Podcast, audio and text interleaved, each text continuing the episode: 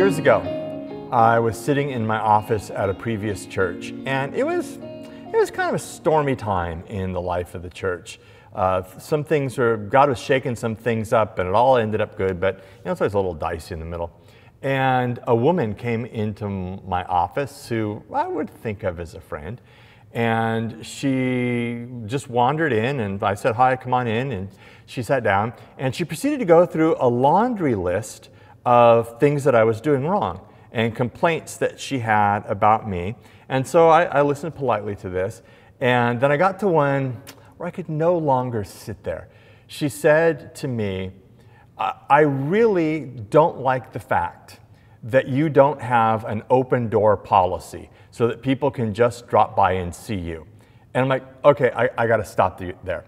I said, Did you make an appointment with me today? She said, No. I said, When you came, was my door open? She said, Yeah. I said, When you showed up at my door, did I stop what I was doing and invite you in? She said, Yes. I said, And haven't I just sat here and talked to you? And she said, Yes. And I said, I don't know what your definition of an open door policy is then. And she looked at me for a minute and went, Well, and then she went on to the next thing. And I thought, she, she didn't listen to anything that I said because she had already made up her mind about what she thought the truth was. And even when she was confronted with the truth, it didn't change her mind. She didn't really care what the truth was.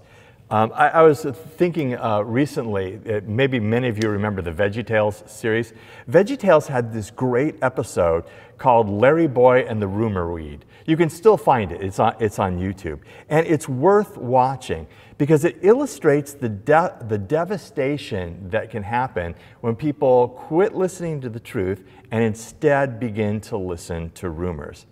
And truth is really at the center of what we're going to talk about today. We're in a very short sermon series. It's three weeks. And we're going to be in the book of First Thessalonians, and we're going to spend three weeks talking about a couple of the big truths out of the book of Thessalonians. So today we're going to look at First Thessalonians chapter 1, verses 1 through 13. You know, brothers and sisters, that our visit to you was not without results. We had previously suffered and been treated outrageously in Philippi, as you know. But with the help of our God, we dared to tell you his gospel in the face of strong opposition. For the appeal we make does not spring from error or impure motives, nor are we trying to trick you. On the contrary, we speak as those approved by God to be entrusted with the gospel. We're not trying to please people, but God, who tests our heart. You know we never used flattery, nor do we put on a mask to cover up greed. God is our witness. We were not looking for praise from people, not from you or anyone else, even though as apostles of Christ we could have asserted our authority. Instead, we were like young children among you. Just as a nursing mother cares for her children, so we cared for you, because we loved you so much. We were delighted to share with you not only the gospel of God, but our lives as well. Surely you remember, brothers and sisters, our toil and hardship we worked night and day in order not to be a burden to anyone while we preached the gospel of God to you. You are witnesses, and so is God, of how holy, righteous, and blameless we were among you who believed. For you know that we dealt with each of you as a father deals with his own children, encouraging, comforting, and urging you to live lives worthy of God, who calls you into his kingdom and glory. And we also thank God continually because when you received the word of God, which you heard from us, you accepted it not as a human word, but as it actually is, the word of God, which is indeed at work in you who believe. So, a little bit of history. Thessalonians is probably the earliest book in the New Testament. Thessalonica, Thessaloniki now, is in northern Greece. It was in Macedonia then. And Paul preached the gospel there less than 20 years after Jesus' death and resurrection. You can find this recorded in Acts 16 through 18 uh, during what's called Paul's second missionary journey, although that's written down much later.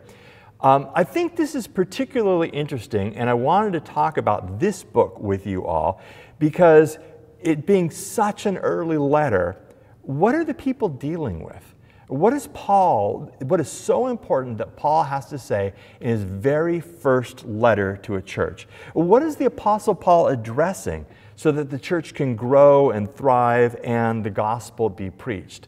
And as I read through 1 Thessalonians, and you should read the whole book because we aren't going to do it justice, I was just struck with how contemporary some of the issues are for us that Paul was dealing with only 20 years after the death and resurrection of Jesus. So we're going to take three weeks, and these three, three weeks could be characterized as truth, transformation, and tangents. And today we're talking about truth. Paul writes this letter because he's concerned about the Christians in Thessalonica. Why? Because Paul got run out of town. Uh, it was kind of the perfect storm.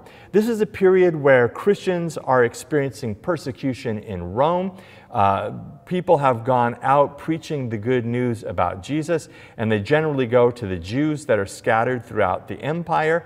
Um, and there's a whole bunch of stuff going on politically that makes this a time just ripe for conflict.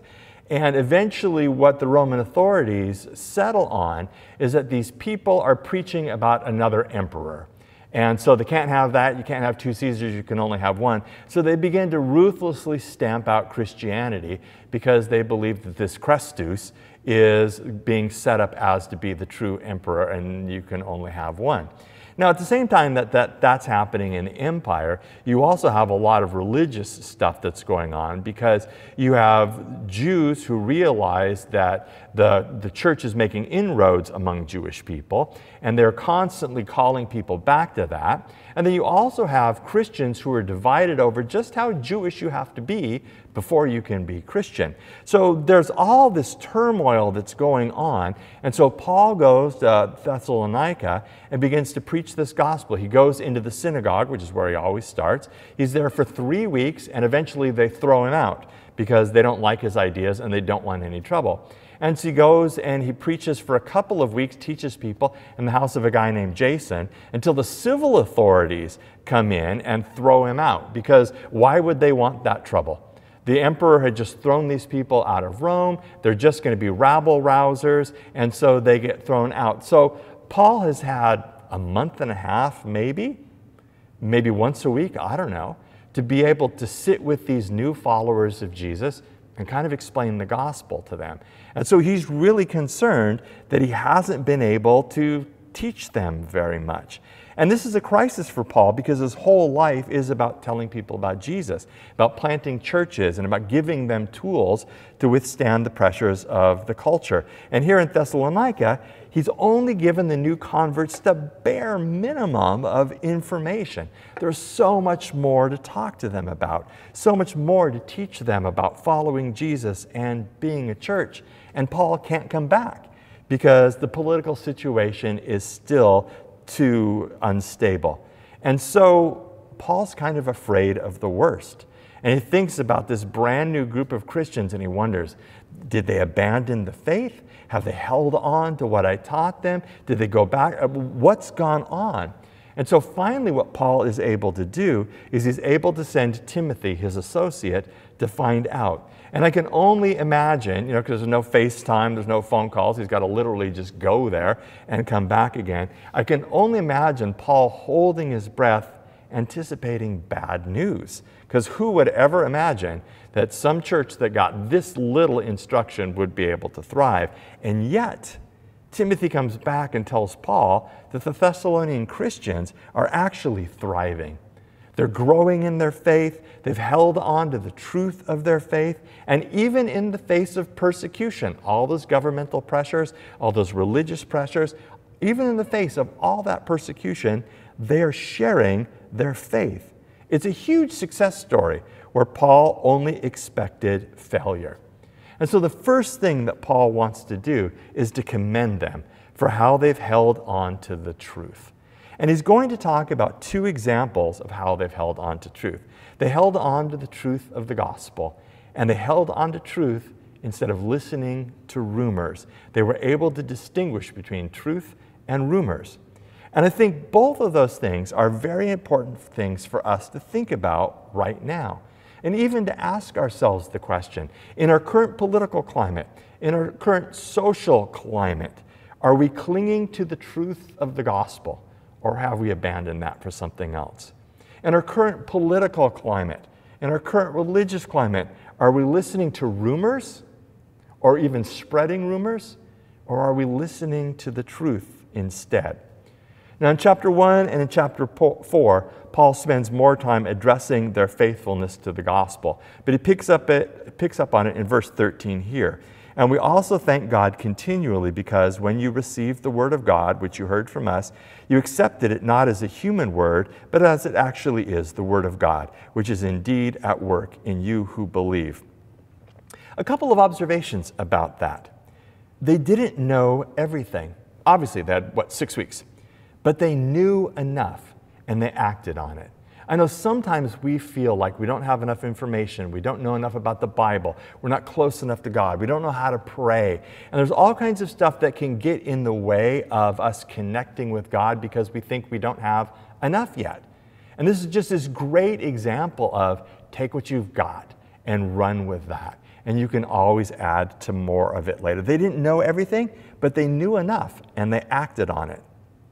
And it cost them something but they acted on it anyway. It wasn't easy to be a Christian at that time, and in some times and places around here, it's not easy to be a Christian either. They had to say, I am for this, I'm not for that, and then let the chips fall where they may. They didn't withdraw into a holy huddle or a foxhole. They lived their lives for God, but then they focused their lives outward. And they did this at a time where the government didn't like the church. The church had no political advantages and every disadvantage, and yet their faith grew as individuals and the faith spread to other people. I don't know if it's right to say that the church was apolitical, and it certainly wasn't apolitical in the sense that many of us use that term today, in that we don't want the church to say anything political, particularly if it's something that we disagree with, or that the church should only concern itself with spiritual matters. Although the Bible doesn't know anything about spiritual matters that don't affect physical, emotional, or psychological matters, one always informs the other. So I don't know it's so much that they were apolitical, it's more like the church let the government do its thing and didn't spend a whole lot of time being concerned about pol uh, partisan politics. Christians followed Jesus at great personal cost because they found life and hope in Him a life and hope and a joy that wasn't present in other places in their lives or available from other sources. And that's what they focused on. They kind of let the government do its thing. The Thessalonians were acting on the truth of the gospel that had been revealed to them. And truth always has to be acted on, or it's not true for you.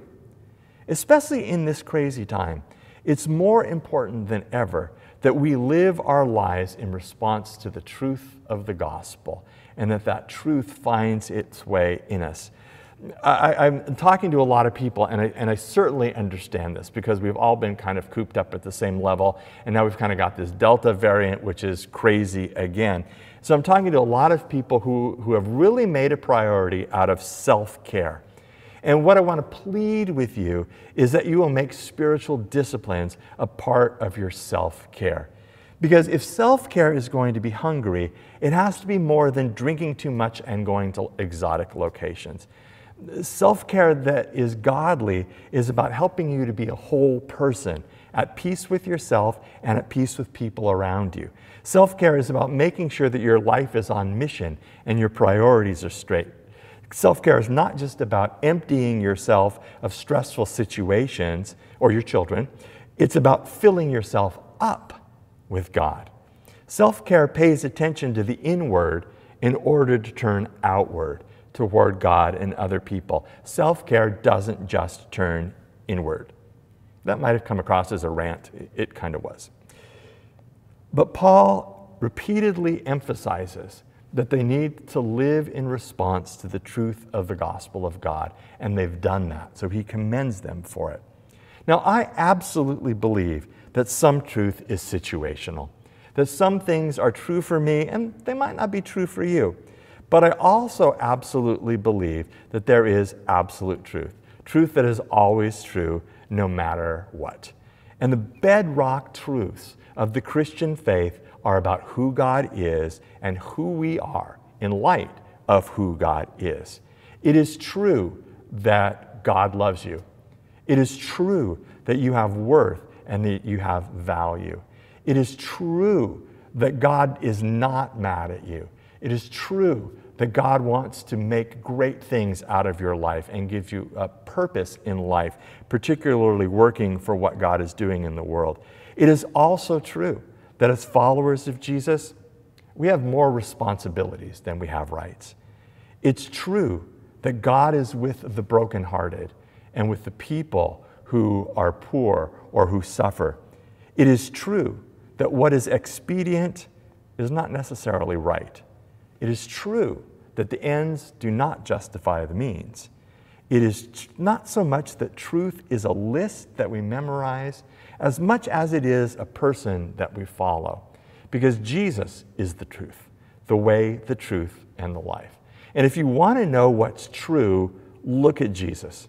What did Jesus reveal about God? What did Jesus reveal about how we should treat people? What did Jesus reveal about what was important? That's truth. Uh, years ago, there were these WWJD bracelets, and it was a little simplistic and it was a little easy to make fun of people who did that. Um, but it wasn't all bad. It, it, I don't think it's a bad idea at all to look in every situation and filter that through what we know about Jesus, because the truth is always revealed in Jesus. So we can ask, and we should ask, as we live our lives, as we have our discussions, as we set priorities, as we spend our money, as we share our opinions, as we post on social media, with this, am I being true to the gospel? Am I following the truth that I find in Jesus? The Thessalonians paid attention to the truth of the gospel. They also paid attention to the truth instead of to rumors. And Paul gets at this in the middle of the passage that we looked at. In verse 3, for the appeal we make does not spring from error or impure motives, nor are we trying to trick you. On the contrary, we speak as those approved by God to be entrusted with the gospel. We're not trying to please people, but God, who tests our heart. You know we never used flattery, nor do we put on a mask to cover up greed. God is our witness. Paul is addressing things that he's been accused of. Oh, religion is all a scam. Those people are only interested in your money. They're just using you. They're just going to cause trouble. A little religion is a good thing, but you can have too much. I mean, just think about all of the things that probably got thrown at the Apostle Paul, or maybe has been thrown at you by family members at Thanksgiving, or maybe even things you've thought about other people. Every era has had people who were scammers. Every era has had people who give Christianity a bad name. I mean, that is true. But Paul won't let them just fall into caricatures about religious people. Paul over and over says, You know, you know, you know, you saw, you remember, you will recall. And instead of just letting them listen to these rumors about what people are saying, he reminds them of the truth that they were experiencing. You heard this rumor, but you know it's not true because you saw what was true. And Paul had been run out of town. Popular opinion had turned against him. And so he is reminding